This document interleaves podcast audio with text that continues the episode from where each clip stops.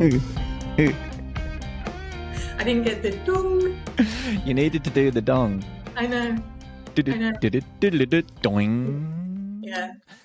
There it is. So, greetings, one and all, wherever you are in the universe, the metaverse, or rainbow, and welcome to the latest edition of an Espresso Shot of Confidence, the podcast that explores all aspects of confidence, challenges taboos and unhelpful narratives, and empowers you to be awesome loudly and proudly. I'm your host, the master of awesomeness, Ashley Griffiths, and today we'll be exploring two S's storytelling and social anxiety. Mm. But what do these have to do with each other? I hear you cry. Well, according to Yuval Noah Harari, stories are one of the biggest reasons why humans are not swinging from the trees anymore. They are the way we transmit messages across generations and cultures. They have the power to connect, inspire, educate, make us laugh, and make us cry. And it is a powerful way to make your content much more human. Unfortunately, many people hide their stories away in the business world.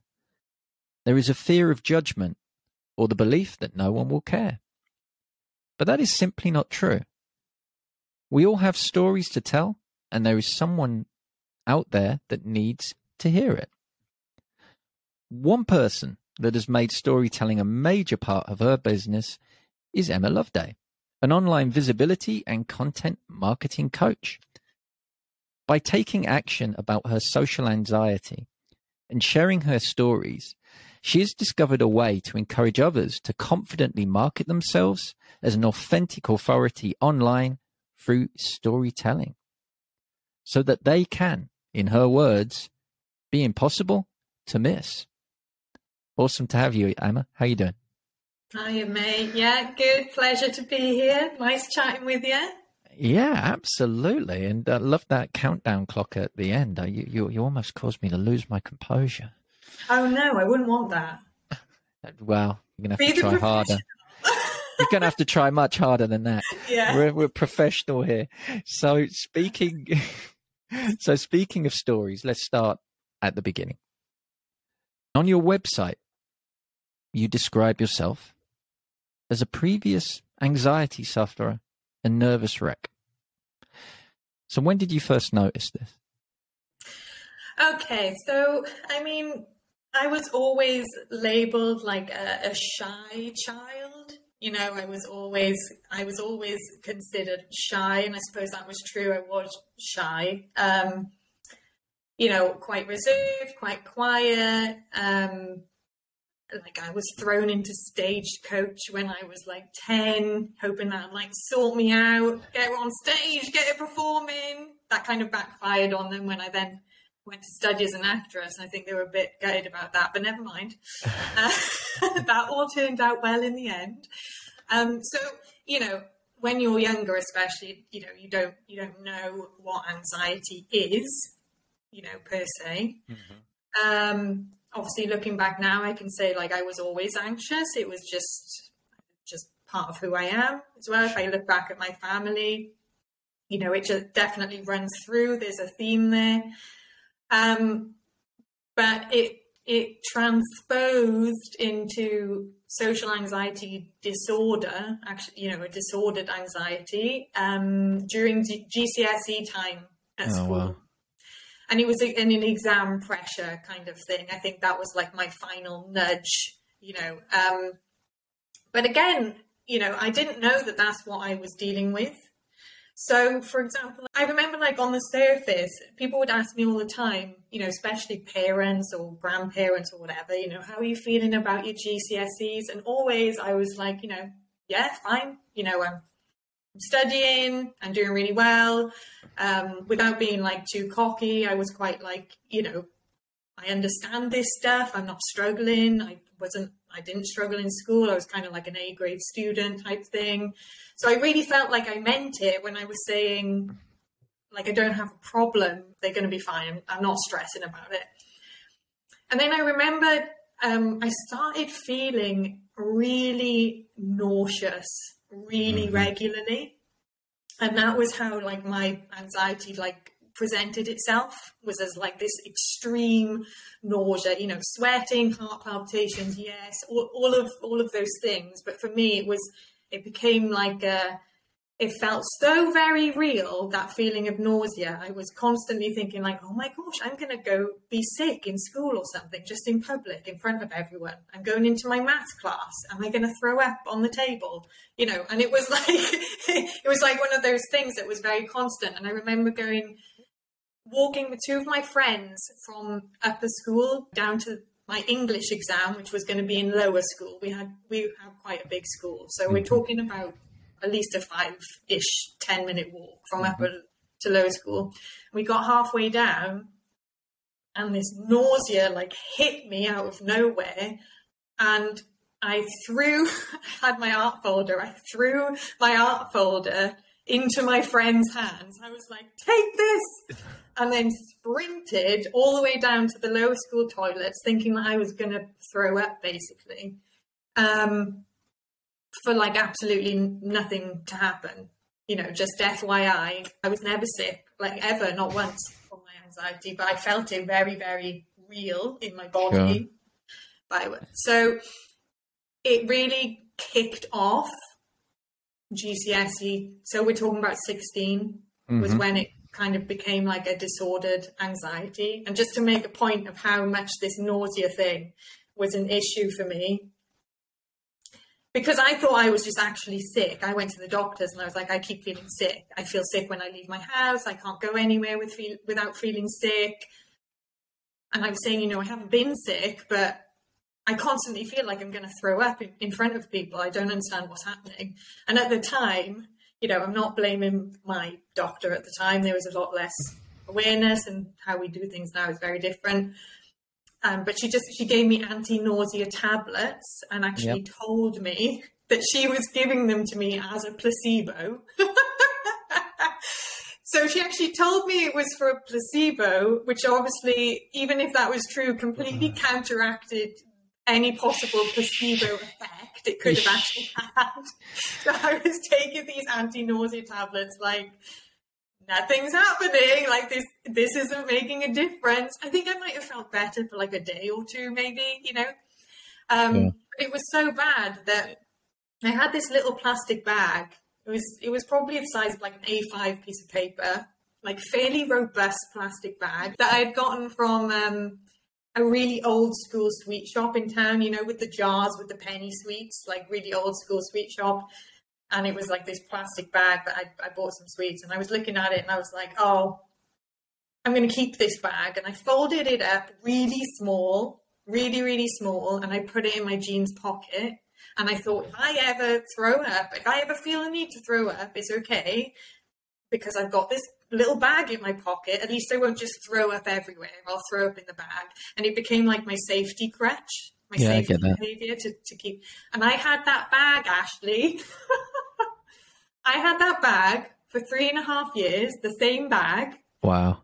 It even this this is where you really start seeing how illogical fear can be, right? Sure. It even had a eventually a massive hole in the corner from when it from where it had been folded and kept, you know, in my pocket all of those years. You know, the last year or so, it had a massive hole in the in the corner, which would have done nothing to help me if I'd have been sick into this bag. And yet, it's I still needed for it to be that bag. Yeah, I get that. I didn't throw it out. I didn't change the bag. I didn't swap it for a different bag. It was like no logical sense to it, completely nonsensical. This was my safe, my safety bag. you know, yeah, non nonsensical really is the word. Fear can really be, you know. Oh, yeah, totally. I mean, as you were speaking, a lot of what you said resonated with me. Um, oh yeah.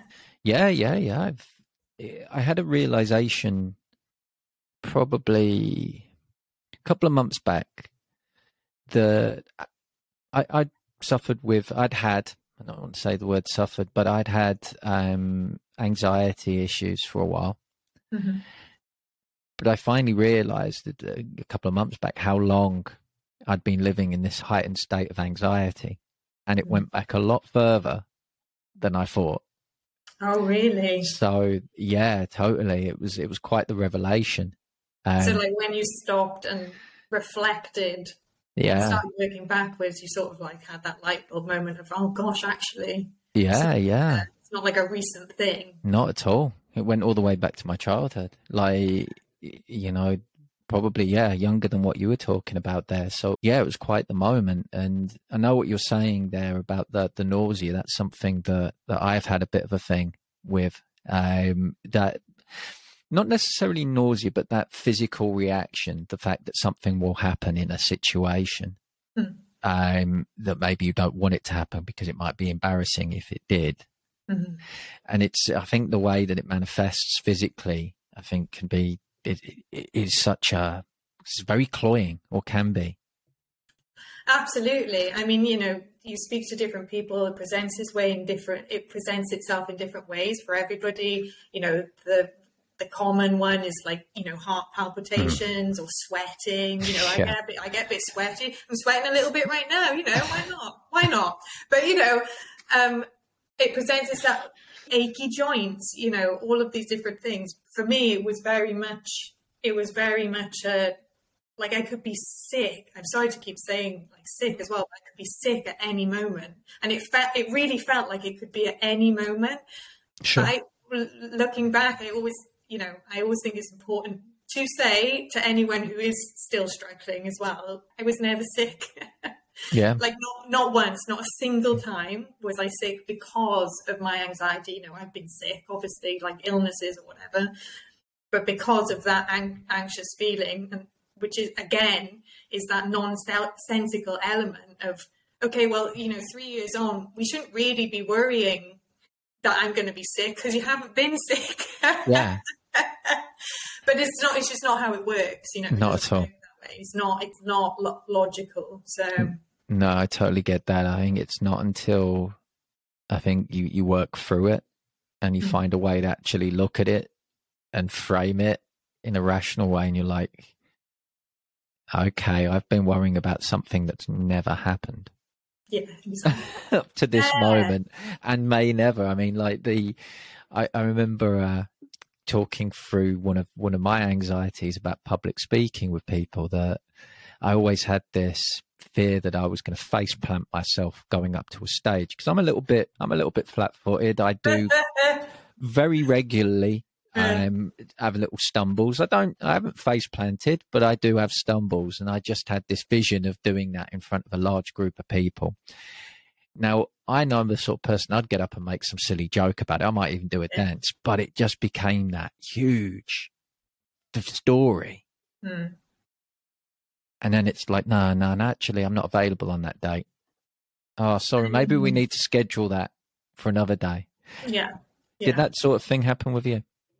I think that's when you, I think that's when you really start to you might not recognize it at the time, but when you notice that you're sort of actually canceling things or stopping yourself from doing things, that's when it goes beyond like just that conventional anxiety of like, you know, I'm going to do this thing and I'm nervous a bit and, you know, I am a little bit worried and things might go wrong, you know, and, and that's like completely normal. We can't avoid it. Like we don't, we don't get over that. That's mm-hmm. not something you can just stop. Like people do say, and I used to say as well, I just want anxiety to stop. Like I want it to be removed from my life. And then with knowledge and understanding, you start being like, okay, you know, um, I, I, I can't get rid of this. It's an innate emotion and response, right? We can't get rid of it, and that's totally fine. But when you start recognizing oh, I cancelled that event. You know, I keep cancelling my friends. I keep cancel. I'm refusing to take the bus. You know, things like that. When that was one of mine as well, I was refusing to take the bus. Um, but that absolutely showed up for me, and there was like a moment where I recognized it, um, and it was one of those moments, exactly one of those moments where I realized like it had to change. It mm-hmm. had to change. So after university, just for everybody who knows, I went to university, I did an acting degree, and like my anxiety was sort of disorder was sort of up and down. 16 to sort of before uni, it was really bad. And then at uni, I feel I think I was in sort some sort of comfortable bubble, Mm-hmm. um, and it was better, you know, a bit better. And then after uni, it was like thrust back into reality again, and it it was just so much worse. So if you can imagine, I have this like insane desire to create this acting career. I love it. I love being on stage. I love writing plays, screenplays, um, but especially o- love being on stage. I love acting. I think it's so beneficial. I think everyone should do an acting class. That's just me. I think everyone should go to an acting class. So, like this real burning want and desire to build this acting career. But my social anxiety disorder eventually got that as well. You know, eventually latched on to that as well in this sort of way. Imagine, you know, I'm constantly looking out for auditions, you know, I'm trying to put myself out there, you know, you can't really build an acting career if you can't go to auditions, right? You've got to go get the job. Um, and I remember I had this audition lined up, and it was it was for what sounded like a great uh, Edinburgh Fringe play. And I thought, oh my gosh, and I love the Fringe, and you'd be up there, and the play sounds great, and it's a comedy, like that's so my bag, and all of these things. And I had two full weeks where I was going and working, you know, eight till six in this crap job that I hated, um, coming home and learning the lines, going through the lines, rehearsing in my bedroom, you know, and all of all of the usual stuff, but spending two weeks, a lot of time on this role so that I could go and smash that audition. Then on the audition day, I took my ass and I traveled from I was sort of in like southeast Londonish, but I I traveled two hours and over two hours, maybe like two hour two and a half hours, something like that, from where I was living. Bus walk to bus walk, ridiculous journey out kind of towards Croydon way, Mm-hmm.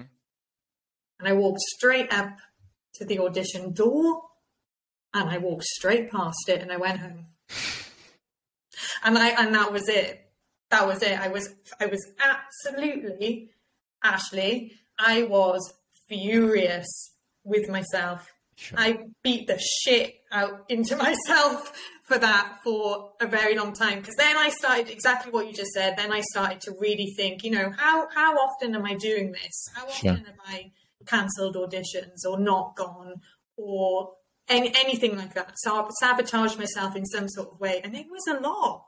It was a mm-hmm. lot more often than I was really aware of.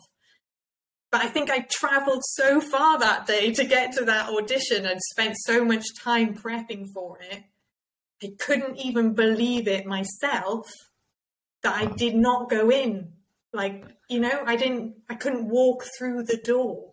Because again, I was feeling really sick, Yeah. feeling really sick, sweating. My anxiety was like an 8 out of 10, 9 out of 10. But it, you know, I'd always felt like it hadn't interrupted that part of my life, you know, the, the career, the thing that I loved and what I was going for. I really thought that that was like safe from it. Yeah. Um, and it, and then suddenly it was like, oh no, it's not, is it? So, so exactly what kind of life do you hope to have, Emma? Yeah. Yeah. You know, it was, it was like the final, it was the final thing. Oh, I bet. I mean, yeah, what you were just saying there, same.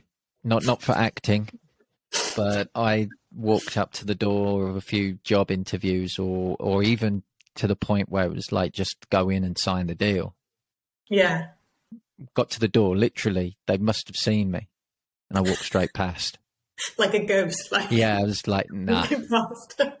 There's an That- shaped ghost over there. nah, this ain't gonna work. This ain't gonna work, and um, and I'd go and do something else, and I'd always feel better for it. But then, like you said afterwards, you'd be like, "Geez, what the hell? Why? What?" And then you start drilling down. So, kind of fast forward to now on your website, you talk a lot about your story, about the sort of things that you did to get past this this condition, you know, that was obviously keeping you from what you wanted to do. Mm. So, what steps did you take to get get beyond that? Okay, have you seen the film Yes Man with Jim Carrey? Probably. If you haven't, it's great. Like everyone should watch it. I actually only saw this film a couple of mm, years ago, maybe, maybe two years ago, and I watched it and I thought, oh my gosh, that's what I did. Actually, that's what I did. This film is like me. and now, whenever someone asks, I'm always like, "Have you seen the film? Yes, man, because this is literally what I did." and it was it was basically I went into serious mode. I was a bit um I was a bit stubborn really. I don't know if stubborn's the right word. At the time I was very much I had money in the bank, I had savings and you know, I was earning and stuff. And the amount of times I was told, you know, why don't you go work with a therapist? Mm-hmm. And always low income mindset, right? always it was that's not what my money's for. yeah. That's not what my money's for.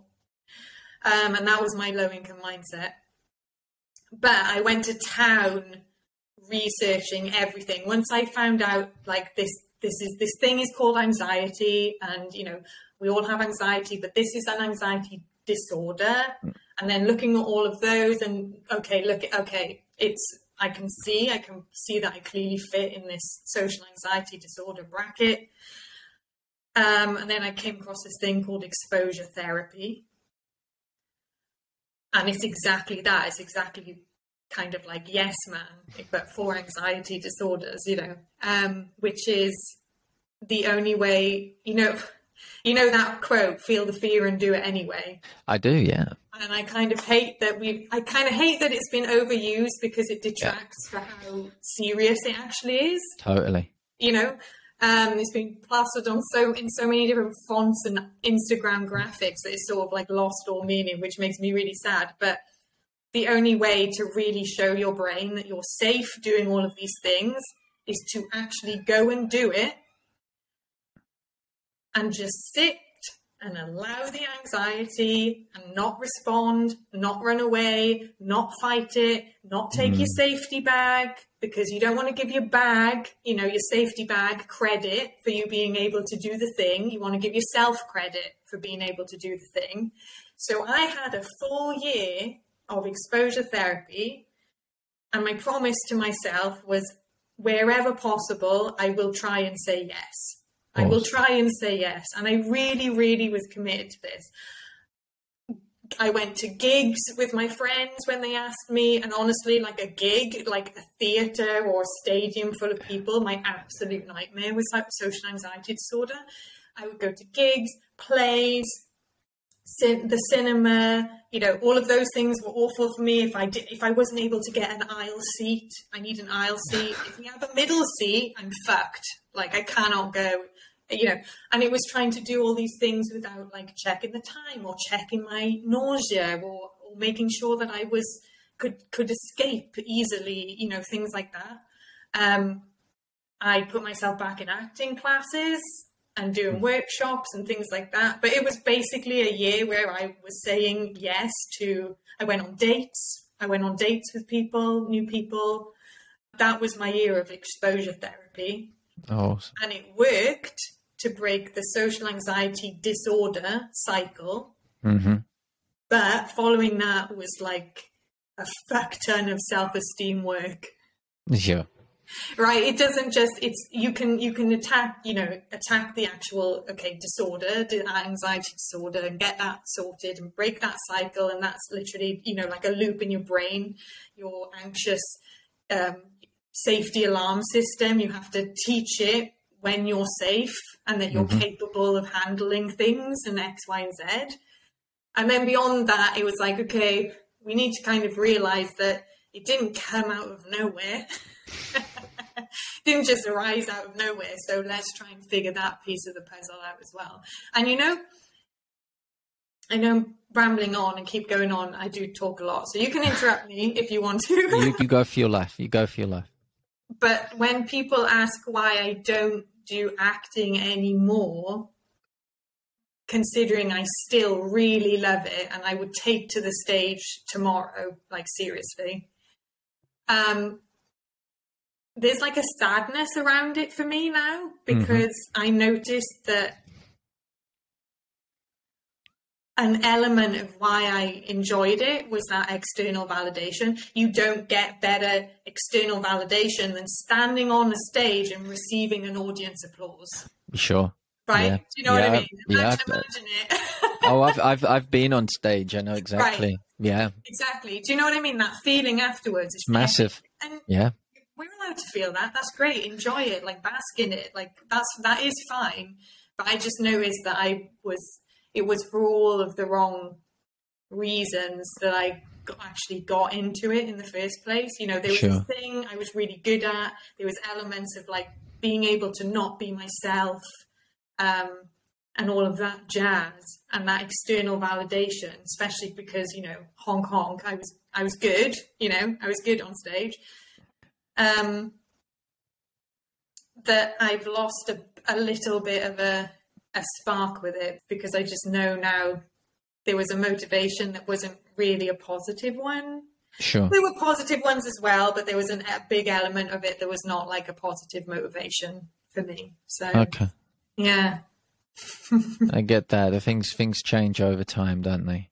Like Yeah. the you you find different reasons, and like you mentioned there with the the self esteem and that that that's an exploration in itself. Um, finding Mhm. what makes you you, um, and I know that's something that that you do a lot with your business. And, Yeah. and encouraging people to to show up and share their stories. So I mean, like you were just doing there, you were using a lot of storytelling. You were telling that story, and it's powerful because, as I mentioned at the start, our stories connect us. Our Hmm. stories bring us bring us together, and and I've noticed a lot of people hold themselves back from sharing their stories or showing up in a way that is true to them. We were talking about this before we started recording.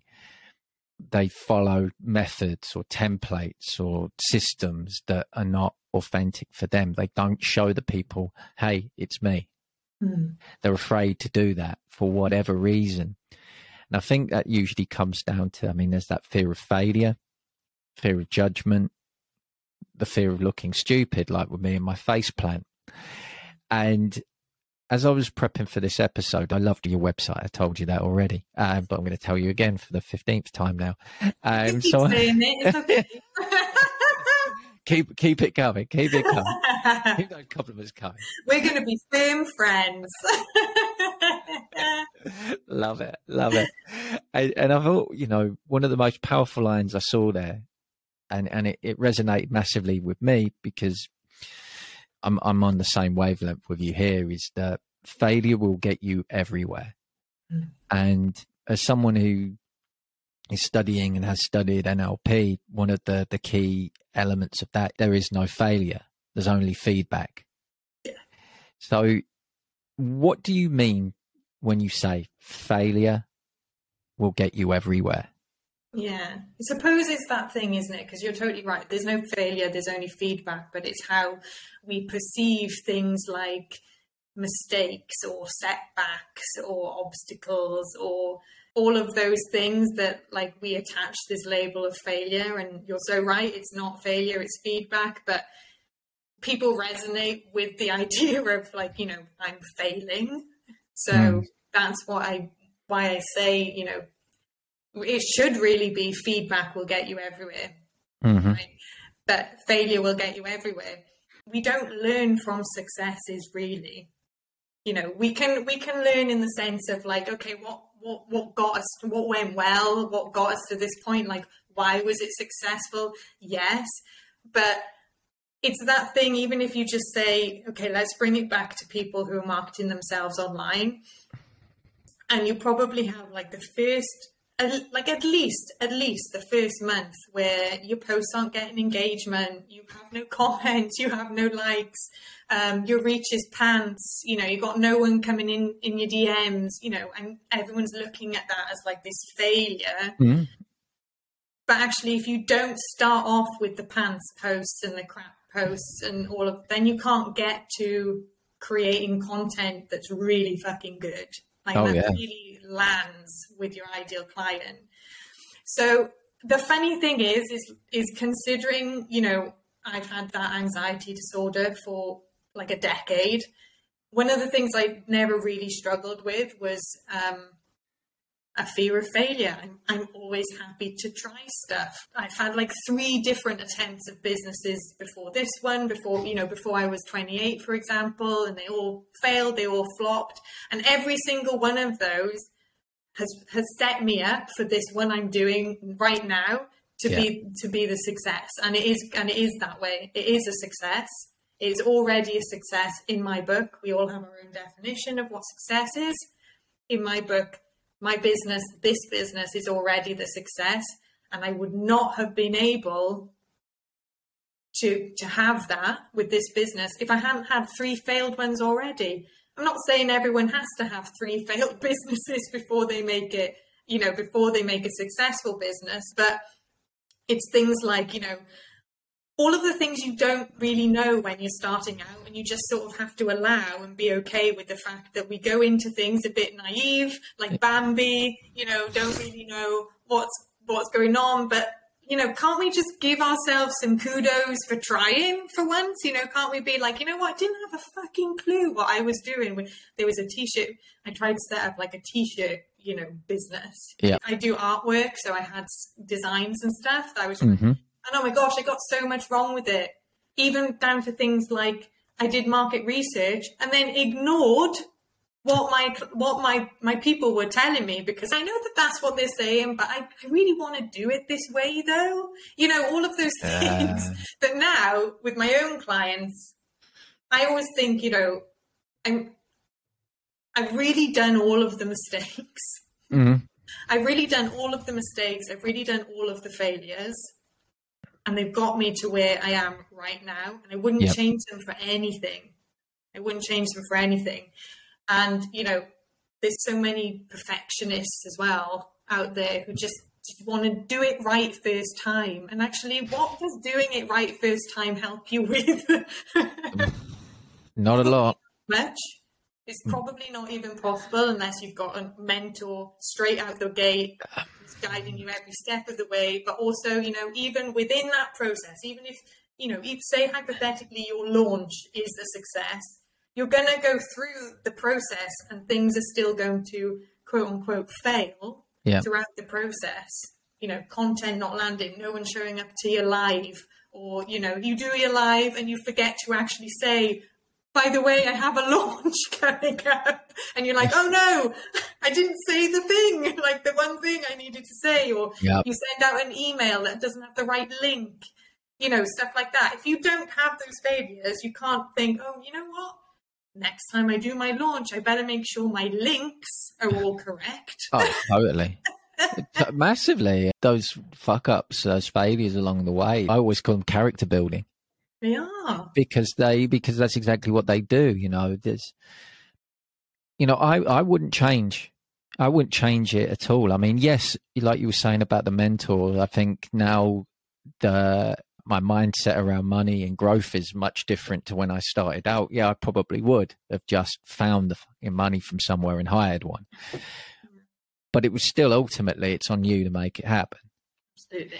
And I wouldn't I don't regret a single one of those mistakes. And I, I think I, yeah, there were three business ideas that I absolutely flopped with before I ended up where I am now. And and every single mistake that I've made along the way, everything that hasn't hit has just got me to the point now where I am. And and it's that experience is something obviously you can share with people that are starting their journeys mm-hmm. now. So I think it it creates this big loop. So I think we all need to make mistakes because then we can help other people maybe not make the same ones we've had and find their own to make. Yeah. exactly. We want to find some more mistakes, people. New mistakes. Yeah. we, we've already done that. We've already done those mistakes. You don't need to do that. No, let's let's no. go find your own bloody go mistakes. mistakes. Exactly that. I like that. oh, I love that. I love that. Maybe I need to put that in my copy somewhere. Um, have that one, Ashley. You go write that in somewhere. Oh yeah, nice, nice, nice. So, in your sphere, in the marketing and sales space, and and I get this as well because I I kind of work in the same sort of area as yourself. Mm. Is people get really cringy about marketing themselves, about what talk about me. I can't do that. It's too salesy. You know, and, and shit like that. And as a result of that, many people hide in the shadows. They don't get started. You've got the people that we like to refer as the LinkedIn lurkers. Yeah. Just they're there, you know, and but they're missing out this massive, massive opportunity to let people know because, and I repeat myself all the time with this: people aren't mind readers. If you're not letting people know that you're out there, how the bloody hell are they ever going to know? Mm-hmm. So, what would you say to anyone right now that's sitting in the shadows. Maybe they're a new business owner or they're an existing business owner, but they're like thinking, no, I can't, I can't put myself front and center. I can't yeah. tell my stories. Yeah. It's really, I mean, it's, it's cliche, but it's really about getting comfortable with being uncomfortable, isn't it? Mm. It is that thing. Cause it's exactly what you just said. And it, and it feels very similar to my kind of light bulb moment where, with that social anxiety, you know, really wanting this acting career, really driven, like feel quite relentless in the pursuit of this career. It's just what I want.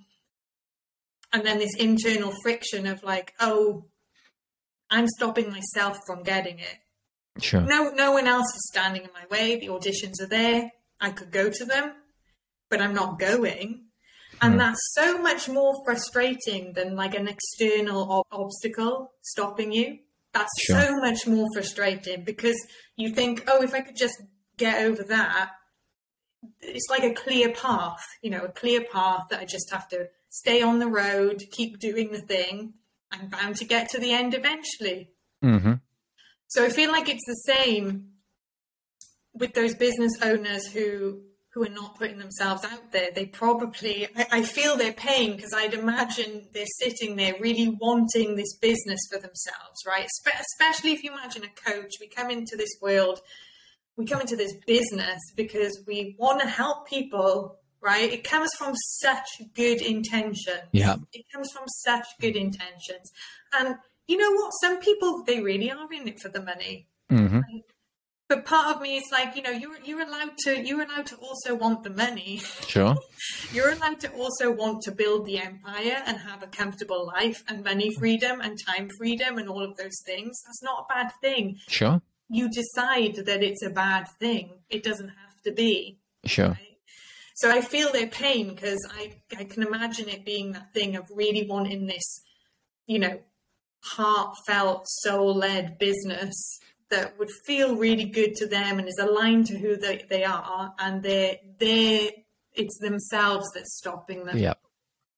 So just having that awareness in the first place is can only be beneficial to you. And then i'm going to tell you exactly what i had to tell myself back then which is you have to start getting comfortable with being uncomfortable which means starting there are things we can do, right? There are things we can do to make sure like we feel like we're doing the most effective things to help us, you know, not yep. just posting willy nilly. Yes, you know, work with a business coach or do the research. What what is the step? What's the process? Have you done your market research? Do you know X, Y, and Z? Have you got your elevator pitch? People hate the elevator pitch. Mm, yeah. Bloody elevator pitch. Whatever it is, you know, there's steps to make it so okay, a content strategy. Do you have one? And then effectively learning the skills of storytelling, story selling, you know, all of these things and putting effective content out there. Mm. You know, there are there are so many ways that you can help yourself feel more confident doing these things. And normally, it, it takes t- it's really it's the time, yeah. and energy that you invest in in learning how to do them effectively. So you're not just posting like willy nilly and, and intentionally and things. Sure. But ultimately, you still got to just be aware of the fact that it's it is only you and your brain that is probably currently the problem and you need to go and have strict words with that brain right take yourself to the mirror give it a brain slap and then do one baby tiny and comfortable thing at a time yeah. share one baby and comfortable story at a time and just look out for the feedback. Yeah. I always say I love I love this phrase. I don't I can't remember if I you know, I'm sure I didn't create it. I must have seen it somewhere. There's no such thing as original content. Scandal. Um, yeah, I know. but she didn't give me credit. um, but it was you're entitled to nothing, but you are worthy of everything. And like I absolutely love that because when you dig deep into almost any limiting belief at the absolute bottom of it, you know, you don't even really need to dig deep. I'm going to tell you right now, everybody, that at the bottom of it, underneath all of it, is I'm not good enough. Yeah. Always. Always. Always. It's at the absolute crux of everything. And the reason I love that that phrase, you're entitled to nothing but worthy of everything, is because sometimes when it comes to sort of um, selling and building a business and, and things like that. Um, I like to use it as a bit of a reality check in the sense of like you're not entitled for clients to just come and find you without the work and without the effort and without putting yourself in uncomfortable positions and without growth. Yeah. You're not entitled to that business without doing these things. But when they come to you, you are worthy of them. You yeah. are worthy of their money and their time and their effort. You know? Yeah, uh, massively. I love I think, phrase. I think that's so powerful. The fact that, again, that you may be really good at your job. You may be a fantastic coach, whatever, whatever it is you do. But I think, again, if you're not putting yourself out there, if you're not putting that energy out, and I don't think, and, and I did a post on this last week, if you're not practicing what you preach and pushing yourself outside of your comfort zone, right then you're you're just not transmitting the right energy out there, and people will just not buy into you. It's as simple as that. Mm. It's it's constantly, you know, when you were saying about being uncomfortable, I've been living outside my comfort zone all year, and it feels fucking uncomfortable. Mm. But the growth is is massive. You know, I might not be able to like quantify that in a pound and dollars or cents point of view right now, but it's creating this space for uh, who knows what, and it's super exciting. And and I think yeah, it's just constantly. And I know we with your content, and we're both kind of singing off the same hymn sheet with that. It's like, come on, people, let's get doing, let's get moving, let's get out there. Go on. Go, go, go. yeah, absolutely. Or vamos, vamos. vamos. Uh, yeah, absolutely. I, I did a video in Spanish the other day. I'm not even remotely fluent in the language, but I was like, I've got to talk to someone. There's no one in my house to talk to, so I'm going to talk to 5,000 people in my network. In Spanish? In Spanish, yes. Bravo. How about that? Again, it's just about getting out there. Yeah, that's and, awesome. I need to go find that video. I can't believe you missed it. It kind of went, it actually went kind of viral. um, check me out. So you've you mentioned stories, and you've been sharing your story around. Now, for a lot of people that may be new to the whole marketing and sales thing, they may be thinking, "What the hell has stories got to do with business?" That's the sort of thing I tell my children at night, or read when I was five years old, and still, you know, enjoyed things. I didn't have to be serious because I'm an adult. no, I'm a business person. I, have got to, I've got to be serious now. I've got to say, you know, serious thing because I'm on LinkedIn, and LinkedIn's a very serious business platform. All the time. Yeah, not in our feeds, it bloody well ain't. Uh, so, why would you say is stories so powerful in business? Ultimately, the success of our businesses are going to rely and be determined by how well connected we are with our audience. Right? Yeah. You know, would you agree with that? Absolutely. Yeah. And how do we connect? We're talking about on an emotional level with our audience is through story.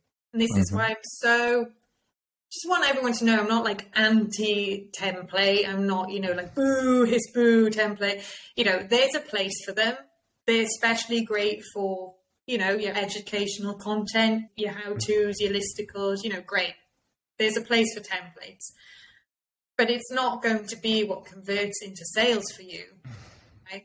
And if we're always if we're looking at this from a business perspective, we're always looking at generating leads, creating income, signing clients. You know, that is always the main goal and objective. If it's not, then you don't have a business. You, you know, mm-hmm. you have a hobby. Let's just yep. be really realistic here, right? Yeah. Um, and so the funny thing is, right, when I first decided, you know, I'm going to create this coaching business, um, you know, I, I did my own run of courses and programs and working with coaches and stuff. And almost every single one of them were teaching me um, what, how can I say, it? like educational or, you know, shareable content. So exactly what we just said, how-tos, listicles, Venn diagrams, comparison charts, all of the stuff that they consider like shareable and uh, shareable content. Great for growth. Great yep. for growth, likes, comments. But you know what they're shit for? Conversion. Yep. Right? we buy through, from emotion and then we justify with logic. And people think it's the other way around, and it's not. It's not yep. the other way around. We buy from emotion and then sure. we justify with logic. Then we look at the numbers and the reviews and the testimonials and we make sure that this decision, you know, is logically also sound as well as just feeling really good mm-hmm. in our bones. So yeah, the success of your business is going to be determined by how strong your connection is with your audience. And we build that connection through story. Right? Yeah. And stories from both angles our own stories, whereby we're talking about our own experiences and, and our lessons learned and applying that to the context of our ideal clients' lives. You know, this is this lesson that I learned in this situation this is how you can apply it to you right now, and it's going to help you in this way. Yeah. Right? Versus, you know, those kind of I call them empathy posts. So mm-hmm. people, most people call them pro- client problem awareness posts. I call them empathy posts, which is the, the stories that we tell that say, "Can I just show you how much I really understand you right now?" Yeah. This is how much I get you. I'm going to literally show you what your mm-hmm. problem is and how you're struggling and I'm going to explain it to you better than you can explain it yourself. Yeah. And you're going to go away thinking, holy fuck, Emma, holy fuck, Ashley really, really understands what I'm going through right now. I can see that he sees me and he understands me. Yeah. Okay, maybe I should have a talk with Ashley. Mm. And you get that through story. You don't get that through a template. Yeah. Just don't get it through a template. Or, you know, facts of what is. It would be very different. That what you asked me at the beginning about how my anxiety like started or and how it transcended. It would be an entirely different way of communicating if I had said, well, at 16 I had my GCSEs and my social anxiety started. Um, at 18, um, I went to the doctors and she gave me nausea pills. Uh, at 20, I went to uni and I felt okay. And at 25, it got really bad and it stopped me acting. Yeah.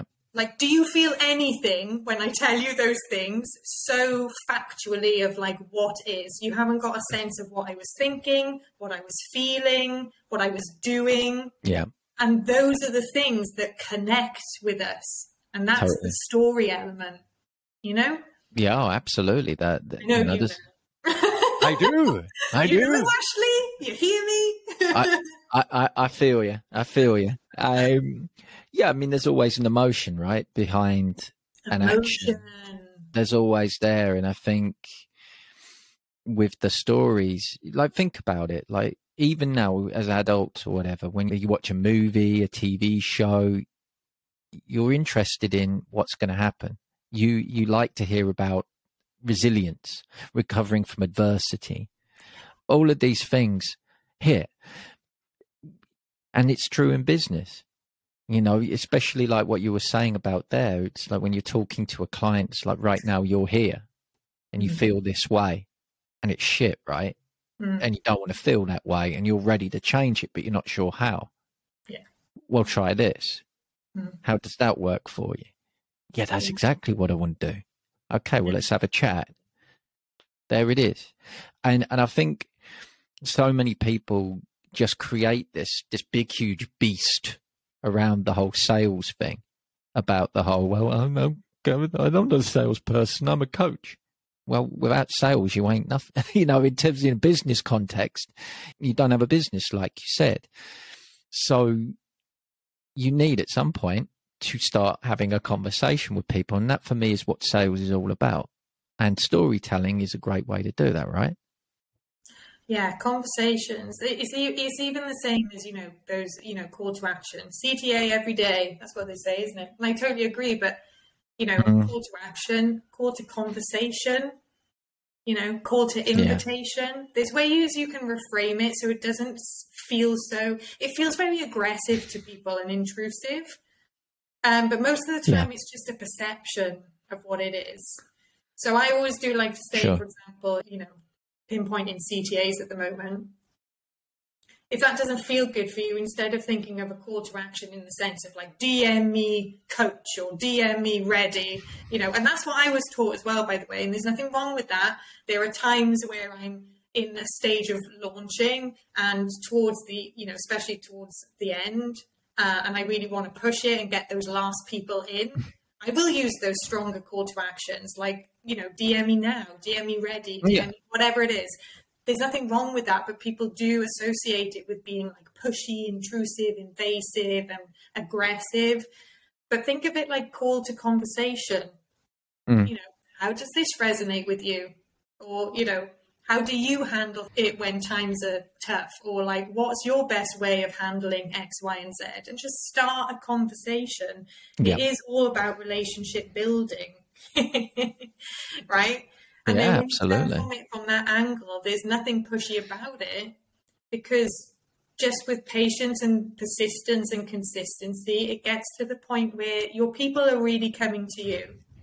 Yeah you know, yeah. and that's what most people do want for themselves. But it's getting through that phase. It's getting through that phase at the beginning of like, yeah, like what, we've already said. Like nothing feels like it's going. Like nothing feels like it's working. Like you, you need to get through the poop phase. I literally post about about this this morning. You get, got to get through the poop phase. Everyone goes through it. You're not alone. You're not special. Said with big love, obviously. You know, yeah. everyone goes through it and the ones who will eventually get like that momentum and the ball spinning and suddenly it's like oh yeah there's people in my inbox weekly now you know mm-hmm. even if it's just one or two. That's amazing. I didn't have to go chase them and grab them and drag them into my world. They came of their own accord and it's just simply because every day i've gone out there and i've spoken about this thing that i feel very very passionately about. Yeah. And, and sometimes even my own friends have asked, you know, like, how, how really are you speaking about marketing every day? Because, you know, surely you're not passionate about marketing. I'm not a marketer in the typical sense of I haven't done a business degree and all of that jazz. And I say, well, no, because my my angle is storytelling, and I do yeah. feel passionate about storytelling. And my angle is um, feeling confident to be visible online. And I do feel passionate about that. I had social anxiety disorder for 10 years. I feel really fucking passionate about it. And I can talk about it every day. And when you do that, you do see the compounding efforts, your compounding yeah. efforts. And it's just being willing to build that momentum and for it to take time because there's too many, there's too much glamorization, in my opinion, about overnight success, 10k months, 20k months, mm, yeah, in, in you know 30 days or something. Fucking ridiculous claims. I'm not saying it's impossible. I'm not trying to shit on anyone's dream. you know, certain people they do just they, they hit the ground running, everything slots into place, and it's yep. fine. It's great. But for most of us, it's not the case, and we're no. better off building resiliency into our community and and setting those expectations and then just being like, right, we're just going to consistently do the work that you need to do on your mindset and your strategy to make sure that you get there. I feel like I forgot your question now and probably have gone off on a tangent. But, no, you know, did that answer it? I'm not sure. somewhere, somewhere, somewhere in all that, yeah, right. somewhere, yeah. we're, we're, just we're just giving you guys the frame. You you fill in the gaps.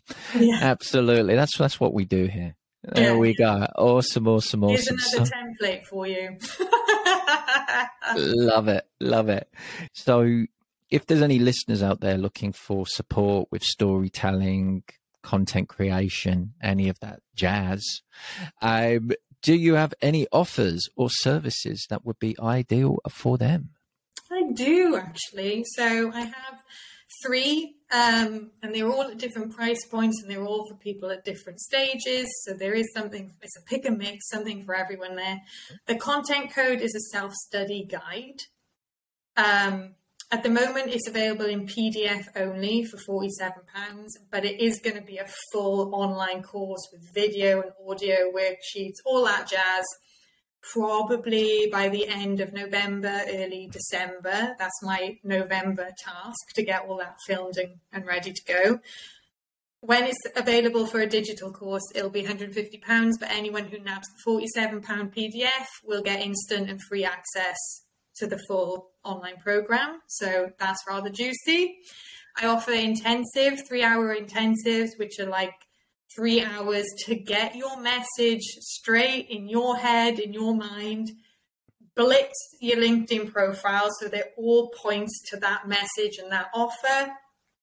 And it's, uh, you know, doesn't read like a CV, reads like a sales page, um, and just optimize in the best way possible, um, as well as creating quite a simple content strategy and engagement strategy to follow as well anyone who signs up for that will get a PDF copy of the content code for freezies.